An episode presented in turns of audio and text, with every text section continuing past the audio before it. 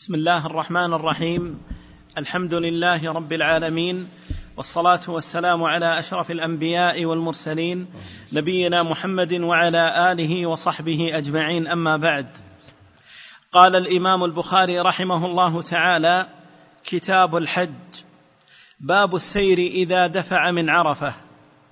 حدثنا عبد الله بن يوسف قال أخبرنا مالك عن هشام بن عروة عن أبيه أنه قال سئل أسامة وأنا جالس كيف كان رسول الله صلى الله عليه وسلم يسير في حجة الوداع حين دفع؟ قال كان يسير العنق فإذا وجد فجوة النص. قال هشام والنص فوق العنق. فوق العنق. فوق العنق. قال أبو عبد الله فجوة متسع والجميع فجوات وفجاء وكذلك ركوة وركاء. مناص ليس حين فرار ليس حين فرار. يقول رحمه الله تعالى باب السير إذا دفع من عرفة. أي كيف تكون صفته بالنسبة للحج كيف يسير؟ ثم أورد هذا الحديث عنه عليه الصلاة والسلام عن أسامة وكان مع النبي صلى الله عليه وسلم في هذه الحجة وردف النبي صلى الله عليه وسلم لما سئل كيف كان رسول الله صلى الله عليه وسلم يسير في حجة الوداع حين دفع. يعني ما طريقته وما صفة مشيه بناقته عليه الصلاة والسلام. قال كان يسير العنق. العنق سير بين الإبطاء والإسراع. لا هو بالسير السريع ولا هو أيضا بالبطيء. هذا معنى العنق. فإذا وجد فجوة الفجوة هي المتسع. لأن أمامه الناس عليه الصلاة والسلام.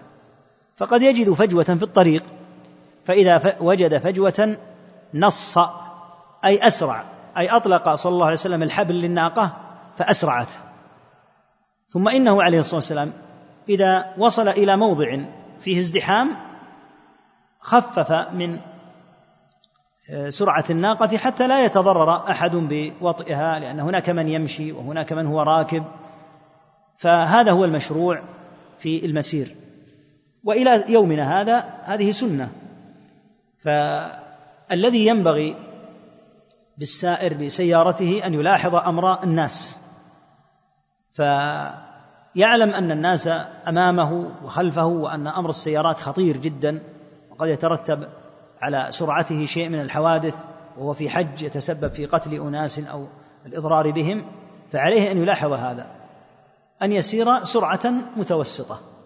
لا هي بالسرعة الشديدة ولا هي بالبطيئة لأنه إذا أبطأ أضر بالناس أيضا. صار الناس خلفه لا تمشي السيارات إلا ببطء ولا يسرع السرعة التي يفعلها ذو الطيش والعجلة ممن لا يفقهون ويتسببون في شيء من الإضرار بأنفسهم وبالناس.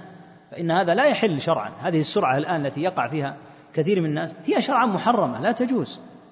هذه السرعة المبالغ فيها التي تسببت في إزهاق أرواح وفي إصابات وفي تدمير لا يرتاب أنها محرمة قطعا.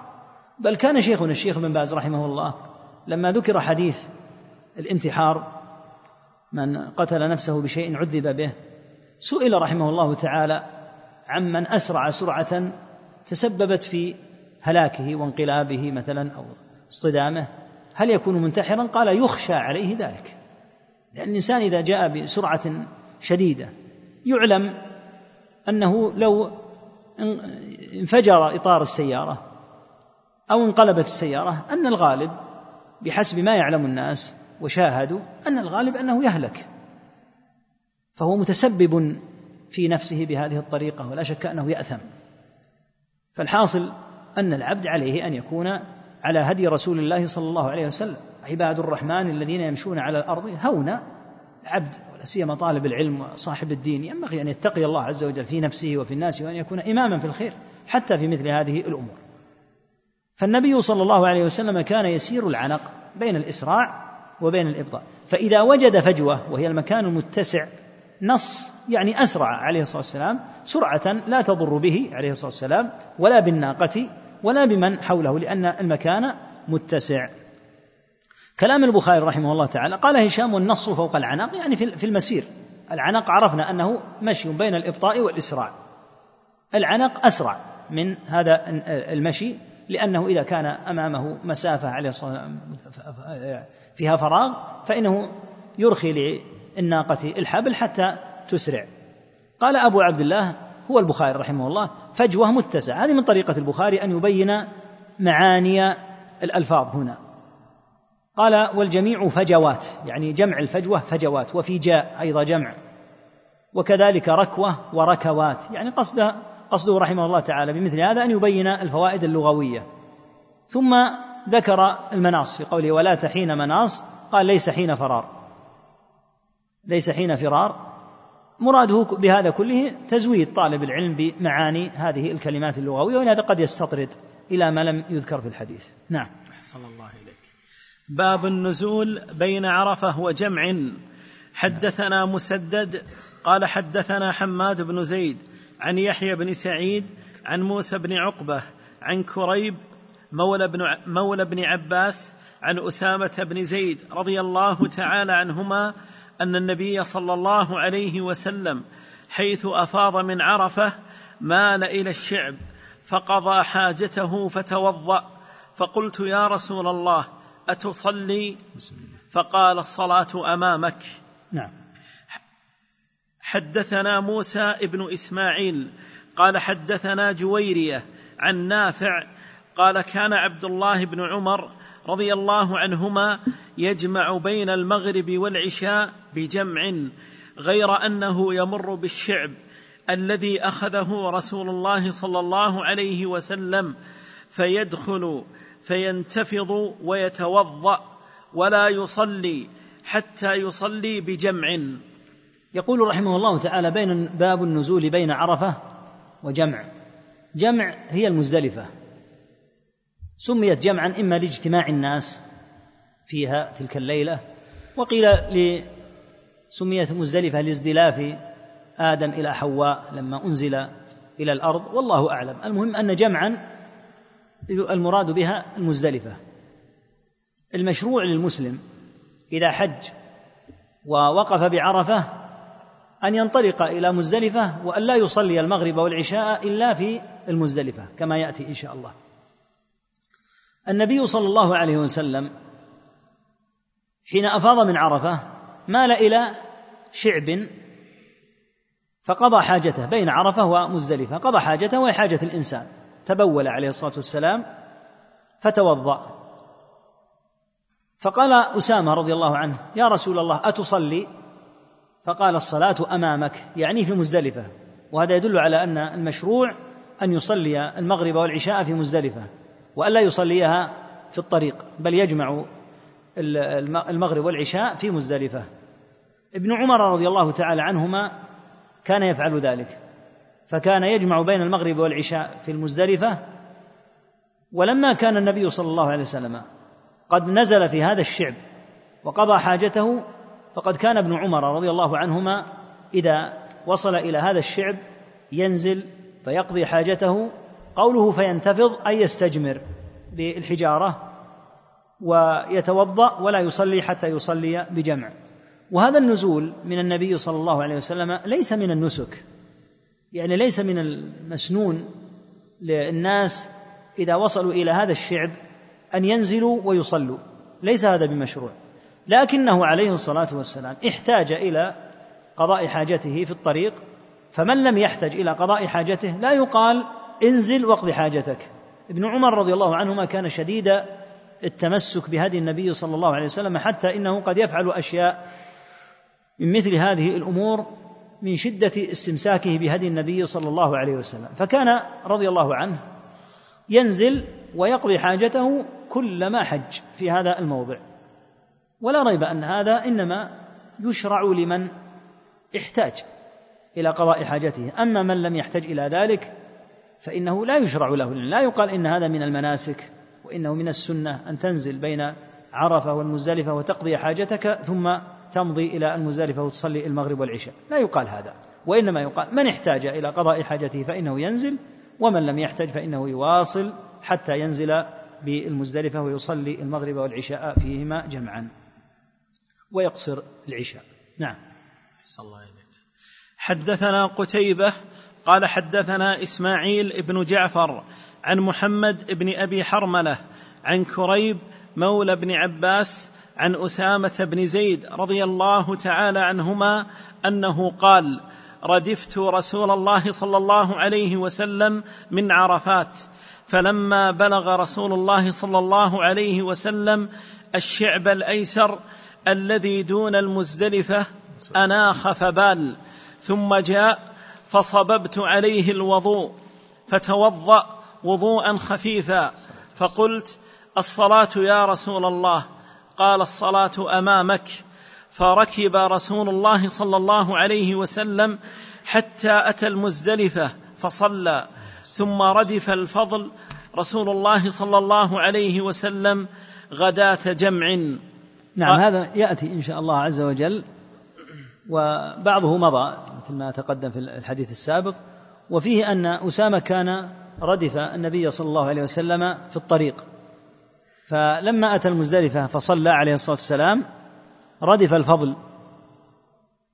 وفيه دلالة على جواز الارتداف على الدابة. الارتداف على الدابة معناه ان أن يركب الدابة أكثر من شخص. الدابة القوية يمكن أن تحمل اثنين وربما حملت ثلاثة كالإبل قد تحمل ثلاثة ولا يضرها ولا تتأثر. فما دامت قوية وقادرة فلا إشكال. في الارتداف عليها إن شاء الله سواء كانت من الإبل أو من الحمر أو غيرها. لا إشكال. المهم أن تكون مطيقة فإذا كانت مطيقة وقوية فلا إشكال في الارتداف. نعم. قال كريب فأخبرني عبد, عبد الله بن عباس رضي الله عنهما عن الفضل أن رسول الله صلى الله عليه وسلم لم يزل يلبي حتى بلغ الجمرة. نعم يظل يلبي. لبيك اللهم لبيك لبيك لا شريك لك لبيك. إن الحمد والنعمة لك والملك لا شريك لك. حتى يبلغ الجمرة.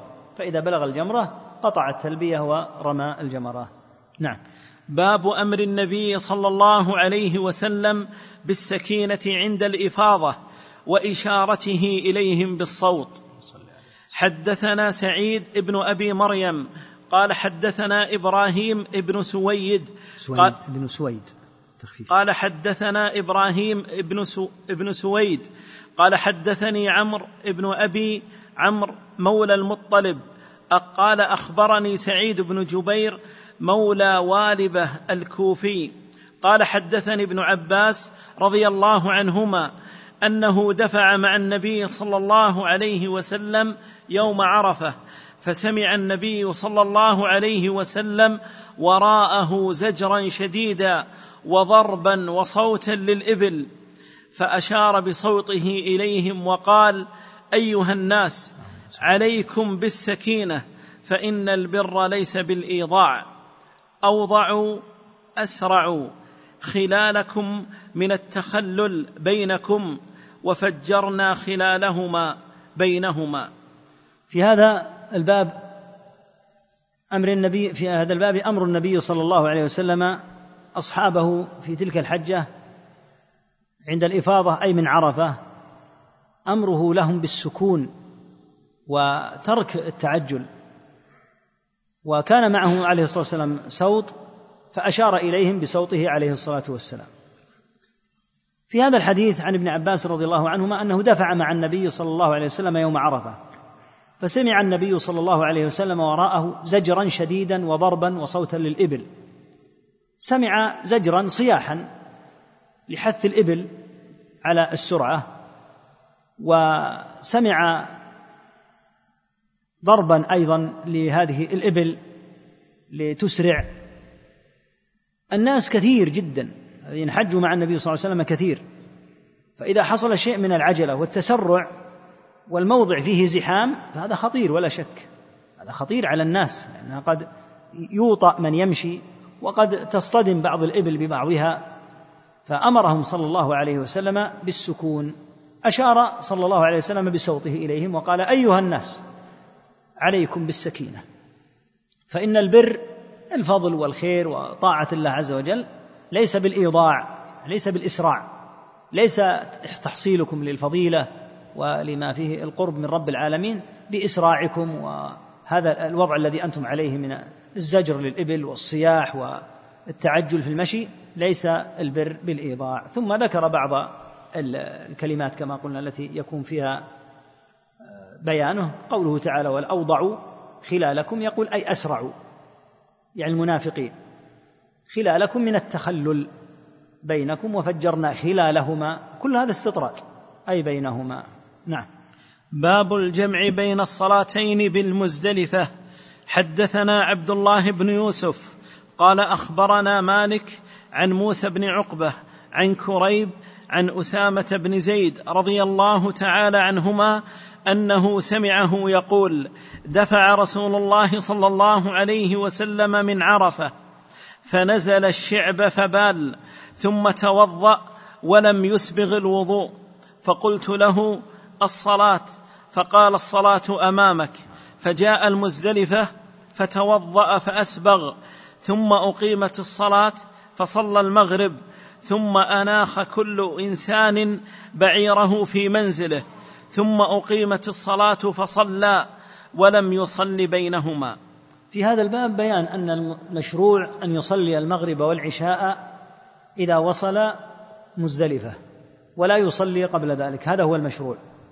ولهذا أنكر بعض التابعين على أمراء بني أمية أنهم كانوا يأتون إلى ذاك الشعب الذي نزل فيه النبي صلى الله عليه وسلم وقضى حاجته.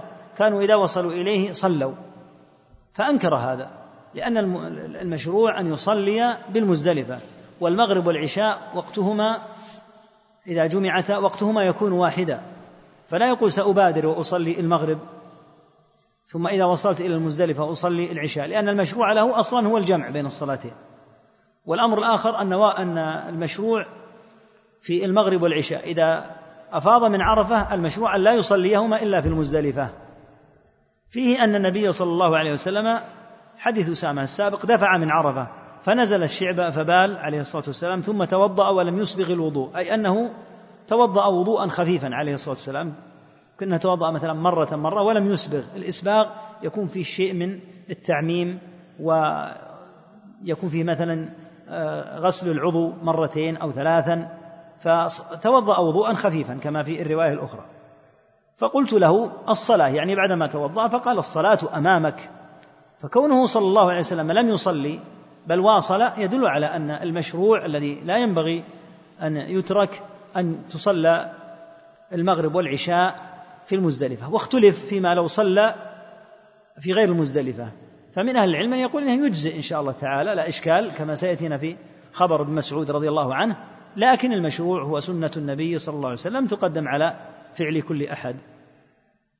فجاء المزدلفة فتوضأ فأسبغ يعني أسبغ الوضوء كما هي عادته عليه الصلاة والسلام. ثم أقيمت الصلاة فصلى المغرب. لما صلى المغرب كانت الإبل عليها الأمتعة وواقفة فأناخ كل إنسان بعيرة حتى تستريح يعني أنيخت الإبل ويحتاج إلى أن تعقل أيضا وتربط حتى تستريح. فلما أناخوا الإبل صلوا العشاء. وهذا يدل على أن الفصل اليسير في الصلاة المجموع في الصلاتين المجموعتين لا إشكال فيه. فالنبي صلى الله عليه وسلم صلى المغرب ثم ذهب كل واحد منهم فأناخ بعيره. ثم رجعوا وصلوا العشاء. فهذا الفاصل فاصل يسير ولا يضر. فالأصل أن الصلاتين المجموعتين الأصل أنهما تصليان مباشرة حتى إن المغرب مثلا إذا جمعت إلى العشاء لا يقال تنتظر مثلا لو حصل مطر وجمعت المغرب والعشاء لا يقال للإمام انتظر حتى يتنفل الناس آه، راتبة المغرب ثم يصلون. يقال مباشرة إذا فرغ من صلاة المغرب تقام العشاء مباشرة. هذا هو الحال في الصلاة في الصلاتين إذا جمعتا. وفي مزدلفة السنة المبادرة فحين يصل ينبغي أن يصلي المغرب. فصلوا المغرب وأناخوا الإبل ثم عاد عادوا جميعا وصلوا العشاء. نعم. الله قوله ولم يصلي بينهما هذا يدل على أنه لا يشرع أن يصلى بعد المغرب في مزدلفة. لا يشرع أن يصلى بعد المغرب تنفل وإنما تصلى العشاء مباشرة لأن جمع المغرب إلى العشاء يقتضي أن تكون هذه خلف هذه. نعم.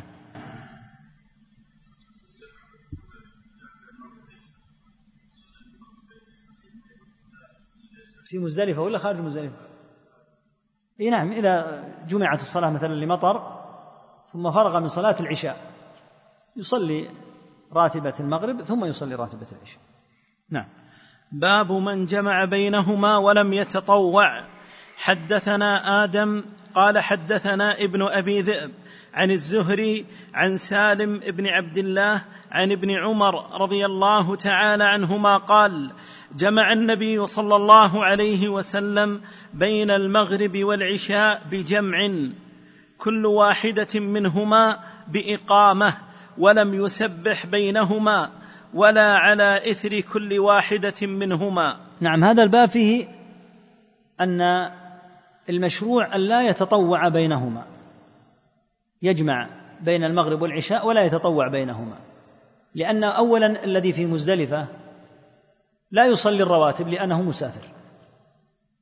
والنبي صلى الله عليه وسلم أيضا هذا هديه فصلى المغرب ثم صلى العشاء ولم يتطوع بينهما. ولهذا قال كل ولم يسبح بينهما لم يسبح هنا أي لم يصلي.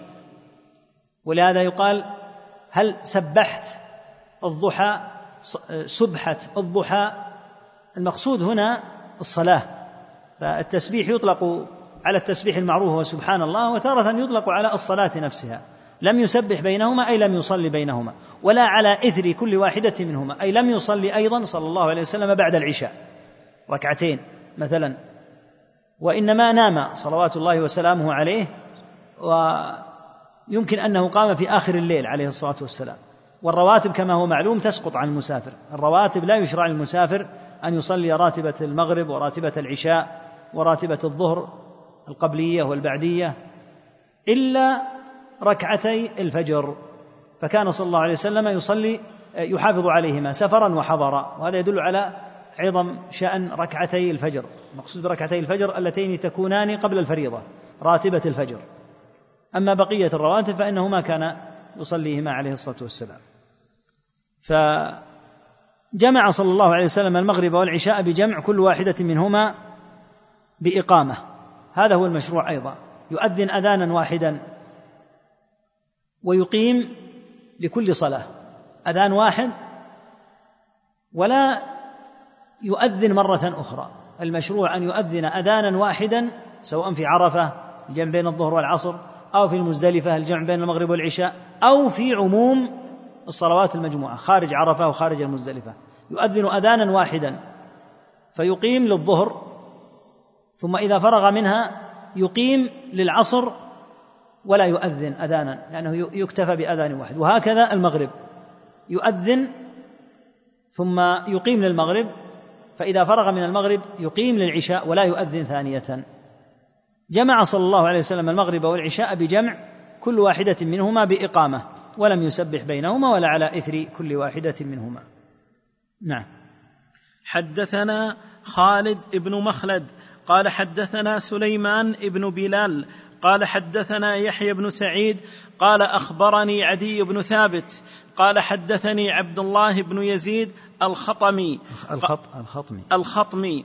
قال حدثني أبو أيوب الأنصاري رضي الله تعالى عنه أن رسول الله صلى الله عليه وسلم جمع في حجة الوداع المغرب والعشاء بالمزدلفة. نعم كما تقدم. نعم. باب من أذن وأقام لكل واحدة منهما. حدثنا عمرو بن خالد.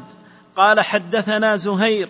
قال حدثنا أبو إسحاق قال سمعت عبد الرحمن بن يزيد يقول حج عبد الله رضي الله تعالى عنه فأتينا المزدلفة حين الأذان بالعتمة أو قريبا من ذلك فأمر رجلا فأذن وأقام ثم صلى المغرب وصلى بعدها ركعتين ثم دعا بعشائه فتعشى ثم أمر أرى رجلا فأذن وأقام. قال عمرو ولا أعلم الشك إلا من زهير. ثم صلى العشاء ركعتين. فلما طلع الفجر قال فلما. فلما طلع الفجر قال إن النبي صلى الله عليه وسلم كان لا يصلي هذه الساعة إلا هذه الصلاة في هذا المكان من هذا اليوم. قال عبد الله هما صلاتان تحولان عن وقتهما صلاة المغرب بعدما يأتي الناس المزدلفة والفجر حين يبزغ الفجر. قال رأيت النبي صلى الله عليه وسلم يفعله. كما تقدم يؤذن أذانا واحدا ويقيم لكل صلاة. هذا هو المعروف المضبوط من هديه صلى الله عليه وسلم. ابن مسعود رضي الله عنهما حج فلما أتى المزدلفة حين الأذان بالعتمة. العتمة هي العشاء. أو قريبا من ذلك يعني أنه وصل في وقت العشاء أو قريبا منه. أمر رجلا فأذن وأقام ثم صلى المغرب. وصلى بعدها ركعتين. ثم دعا بعشائه. فتعشى ثم أمر رجلا فأذن وأقام. قال عمرو لا أعلم الشك إلا من زهير. وهذا يقتضي أنه وقع أذانان اثنان. وسنة النبي صلى الله عليه وسلم مقدمة. يقول شيخنا الشيخ بن باز رحمه الله لعله لما طالت المدة نسي رضي الله عنه. وفعل النبي صلى الله عليه وسلم أولى كما ثبت من حديث ابن عمر وأسامة رضي الله عنهم يعني الذي تقدم. المعروف عنه عليه الصلاة والسلام أنه صلى المغرب والعشاء بأذان واحد وإقامتين اثنتين ولم يفصل بينهما عليه الصلاة والسلام بصلاة كما تقدم في الحديث السابق. فهذا الفعل من ابن مسعود رضي الله عنه لعله مما قد نسيه رضي الله عنه من فعل النبي عليه الصلاة والسلام. يقول ثم صلى العشاء ركعتين وذلك أنه مسافر. فلما طلع الفجر قال إن النبي صلى الله عليه وسلم لا كان لا يصلي هذه الساعة إلا هذه الصلاة. في هذا المكان من هذا اليوم قال هما صلاتان تحولان عن وقتهما. يعني أن النبي عليه الصلاة والسلام ساعة طلع الفجر صلى في المزدلفة عليه الصلاة والسلام. أما في المدينة فما كان يصلي مباشرة بل كان يمهل عليه الصلاة والسلام فترة ذكر في حديث أنس رضي الله عنه لما سأل زيدا كم كان بين فراغ النبي صلى الله عليه وسلم من سحوره وقيامه للصلاة قال قدر خمسين آية. وهذه مدة. قد تصل مثلا والله أعلم إلى قريب ربع الساعة مثلا. هذا يدل على أن النبي صلى الله عليه وسلم كان ينتظر. هذه المدة يقوم فيها النائم قد يغتسل آه، قد يحتاج إلى أن يقضي حاجته ويأتي إلى المسجد وقد يكون بيته بعيدا. لكن في المزدلفة الفجر أمامهم جميعا. ولهذا في بعض الروايات أنه صلى الله عليه وسلم من شدة تبكيره بعضهم يقول طلع الفجر ويقول بعضهم لم يطلع. وهذا يدل على أنه صلى مباشرة عليه الصلاة والسلام صلى الفجر مباشرة صلوات الله وسلامه عليه. وهذا معنى قوله صلاتان تحولان عن وقتهما يعني أنه يبكر بالفجر تبكيرا شديدا في المزدلفة. والمغرب كما تقدم المغرب تؤخر حتى يصل الحاج إلى المزدلفة فيجمعها مع العشاء. نعم. خلاص قف على هذا.